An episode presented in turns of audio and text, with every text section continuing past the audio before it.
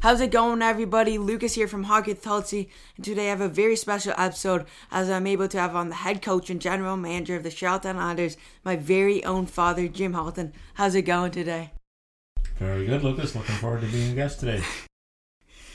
About time I have you on, and should be a good one. So, getting right into this, my mom and I picked out all these stories, and one that I always like every single time you were a part of a very special 2005 World Juniors. Want to kind of bring us through that experience in North Dakota? Well, it actually started the year before. I was fortunate enough to be a part of uh, two World Juniors in 2004 and in 2005. But the triumph of 2005 uh, helped overcome the heartbreak of 2004. 04, we were in Helsinki. We'd had a magical ride all the way through.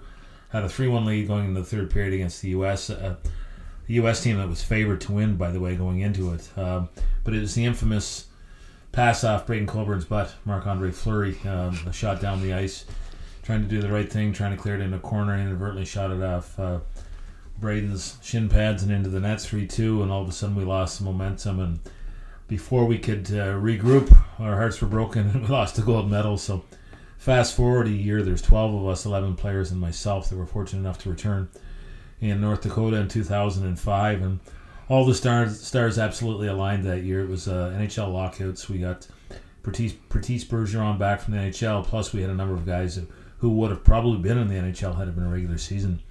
Mike Richards, Jeff Carter, Dion Phaneuf, just to name a few. And the star-studded cast. Uh, you know, Sid was on both those teams, uh, an under double underage in Helsinki, and then 17 in um, North Dakota. But you could see the greatness already, and it was just it was a magical group and a magical ride and a memory that will last forever.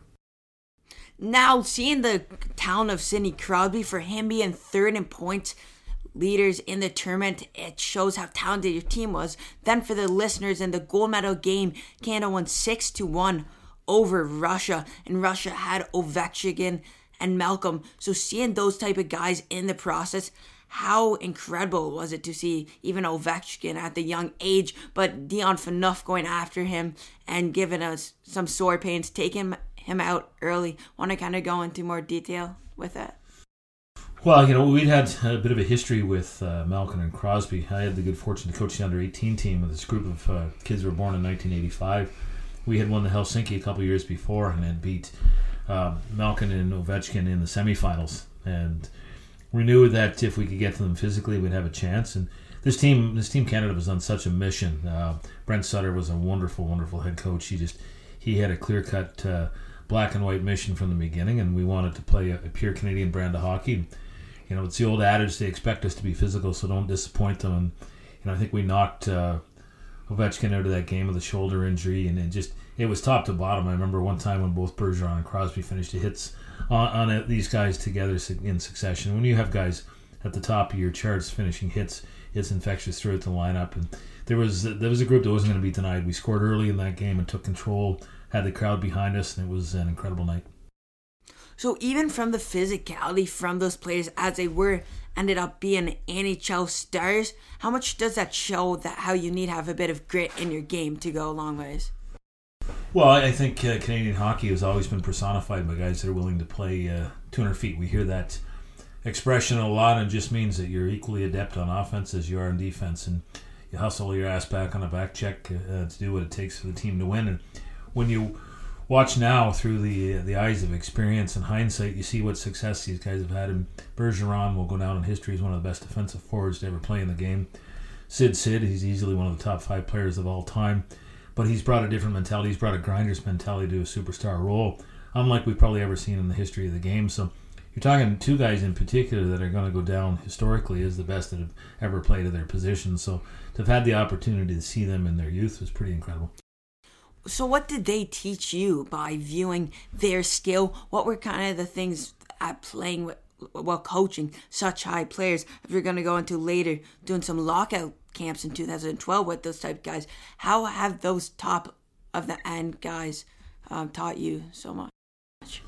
Well, how important attention to detail is, and that when your best players are your hardest workers, then things are going to be uh, looking very fortunate for your club. And I think both Sid and and Bergeron, we, we were lucky. We had a group with Jeff Carter, we had Getzlaff, we had Phaneuf, we had Weber, you know, on and on. I hate, I hate to list names because I'm going to forget some, but they were on such a single-minded mission, and, and there was nothing that was going to stand in their way of winning a gold medal. And whether you played two shifts or whether you played 22 shifts, it was complete buy-in. And we hear a lot of these adages thrown out over time, but the thing that separates winners from losers is that the winning group really does play for the front of the jersey, and losing groups tend to, you know, think more about individual statistics and, and, and fail to kind of abide by the mission of the team. But this group was really special, and I think when you're around guys like Sid, that's why he's won three Stanley Cups. That's why he's won multiple gold medals. Because as the leader, all he cares about is winning. He doesn't care if he's leading in points. He doesn't care if he's the Conn Smythe winner.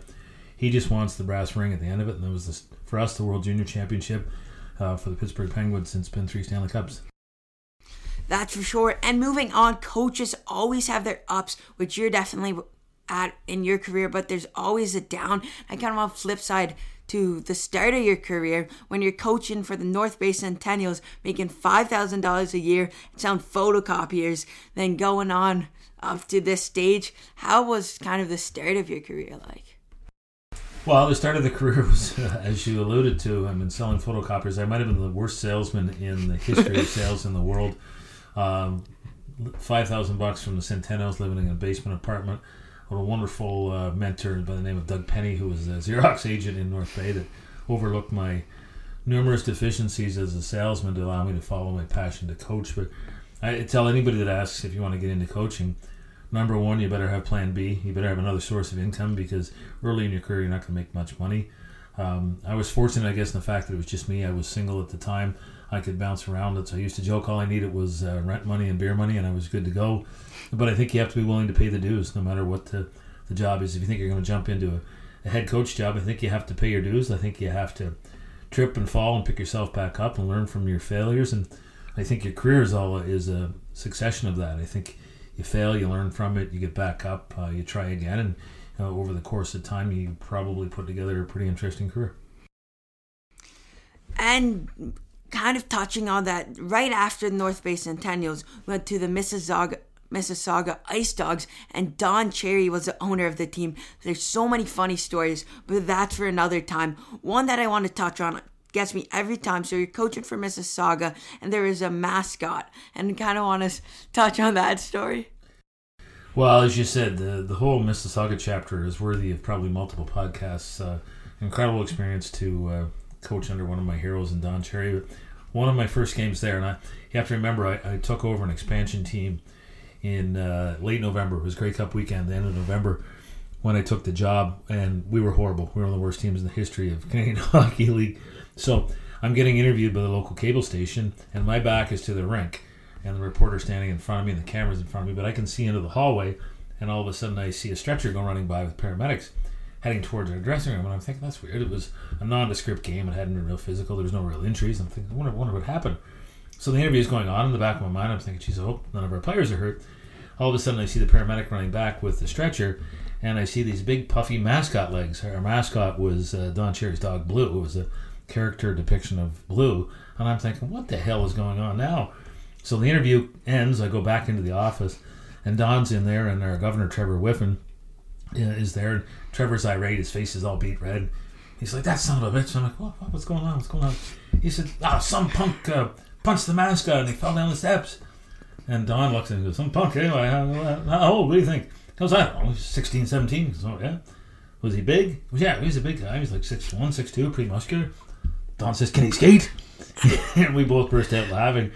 Don didn't care about the mascot being hurt. He thought maybe we had a uh, another goon that we could dress and put on the ice. So pretty funny story. There was a lot of uh, a lot of downs in the in the Mississauga Ice Dog days, but a lot of funny stories that uh, provided some levity for the situation.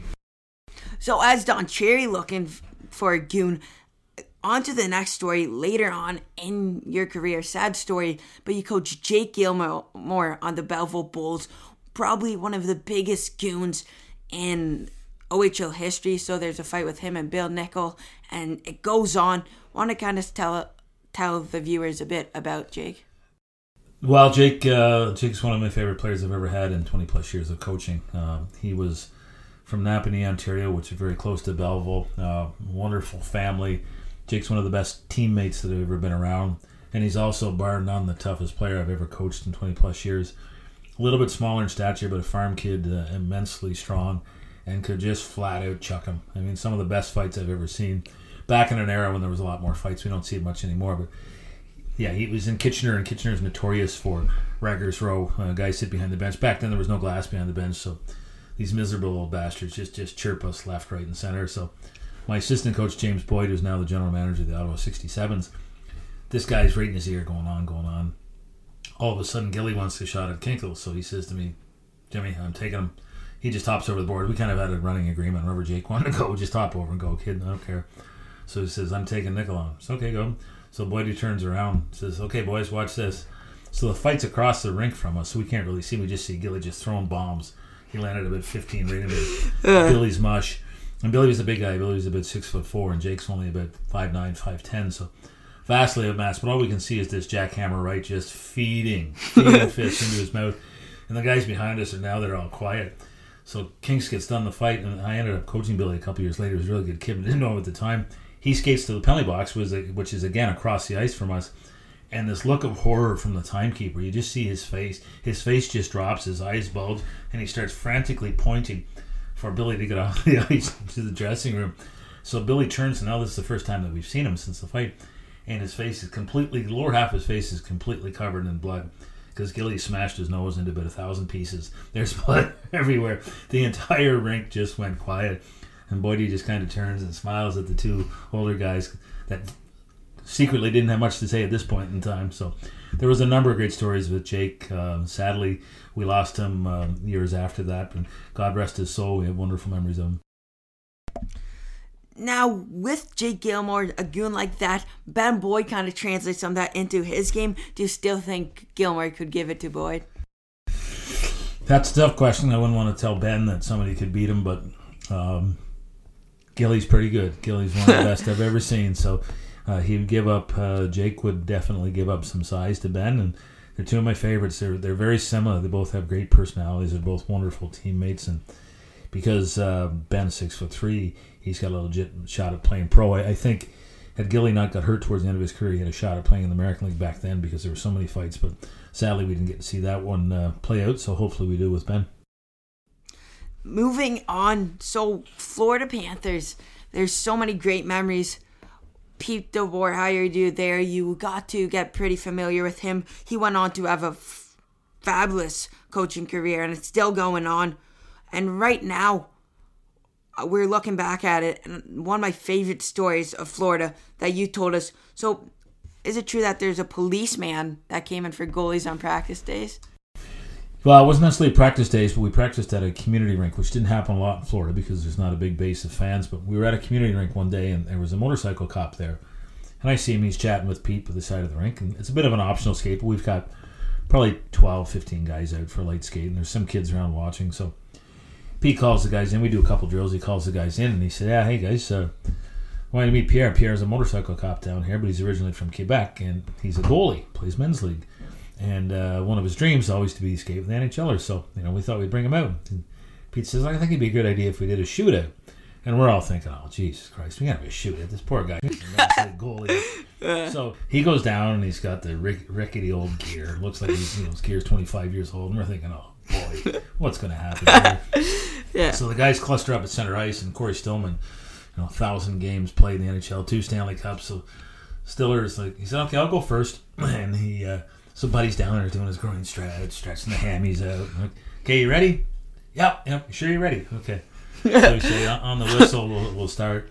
So Stiller circles around the bottom. Uh, the center ice circle comes up to the puck, and obviously most guys are going to grab it and go in on a breakaway. Well, Stiller snaps one from center ice, goes bar down on the poor bastard before the guy can even blink. So that's his welcome to the NHL moment, and Stiller just smiles and skates straight off the ice guys telling us after, I've never seen a shot like that in my life. Like, well, welcome to the big leagues, big guy. So he probably didn't ask come back on after that. No, no, there was no uh, there was no repeat performance for Pierre. We cut Pierre and sent him down to the low minors. and so your Charlottetown Islanders, pretty talented team. Xavier Simo, Brett Budgell. As you said, there's too many names, so I'm gonna end up leaving someone out. One thing, what would you say your team needs work on to have a lot of success this season? Well, I think we have to uh, have great team chemistry. I think any of the great teams we've had here, or we talked about our experiences with World Junior teams, or when the team can become one, and it's a group of 22, 23 individuals that have to set aside uh, individual goals for the greater goal of the team. And we hear it from every team in the world, but you have to be willing to sacrifice. You have to give up a bit of yourself uh, to go far as a team. And we've had some teams here in the past that did that, and we expect this group to come together. And I think it's a process. We're only 10 games in, and I think, uh, you know, team building stuff, road trips, uh, adversity, successes, all that goes together in the jumble of a season to bring a group close together. But I think that's our big mandate this year is, you know, as long as we uh, become a band of brothers and play for one another, I think we'll have a lot of success. So, what are kind of, I know you told me, what, what are some of the little reminders daily that you're I- implementing to the guys? Well, for us, it's just attention to detail. And I think that's a term, again, we hear a lot in the coaching circles. But what it means is, uh, you know, hit the, hit the net with your shots, put the passes on your tape, stop and start. I mean, when you're having a bad day, find something to be good. Be, be sharp on face-offs. Know our systems. And part of the reason you have a system is so that five guys can think and act as one. And you know, if you don't have that, then it becomes five individuals. So a big part of that is just uh, reinforcing the habits and the details on a daily basis. So you got some awards on the off season with head coach and general manager. How well did that feel getting recognized? Well, it was nice for our staff. You know, it's it's it's strange that they award it to an individual when we know that it's a the coaching staff is just like a team itself. Uh, there's a lot goes into it. It's not just the coaching staff. Here in Charlottetown, we've got uh, and Kevin Henderson, who are wonderful assistant coaches, and we make all the decisions uh, as a group. We also had Kevin Elliott. We also had Andrew Spider McNeil, who play a big part in our role. So there's really five of us on a daily basis. Paul Drew does a great job with the goalie. So it's nice when we have success that you know I get recognized individually, but I really wish it was the Charlottetown Islander staff that got the recognition because it's a, it's a group effort that goes into it. But you know what? It was nice to have success uh, recognized both for uh, our club and for our fans. Definitely, and it's good since your team had such a great season. Unfortunately, you didn't get the result you wanted, but it seems like over since you even came in and just through the Islanders days that the fan base has been starting to pick up, and I think it's coming, and that's definitely a good sight for um, QMJHL hockey with Charlottetown Islanders. And move on. One of my last questions: What do you love most about junior hockey? You've done for twenty plus years, or about fifteen years. What brings you back every year?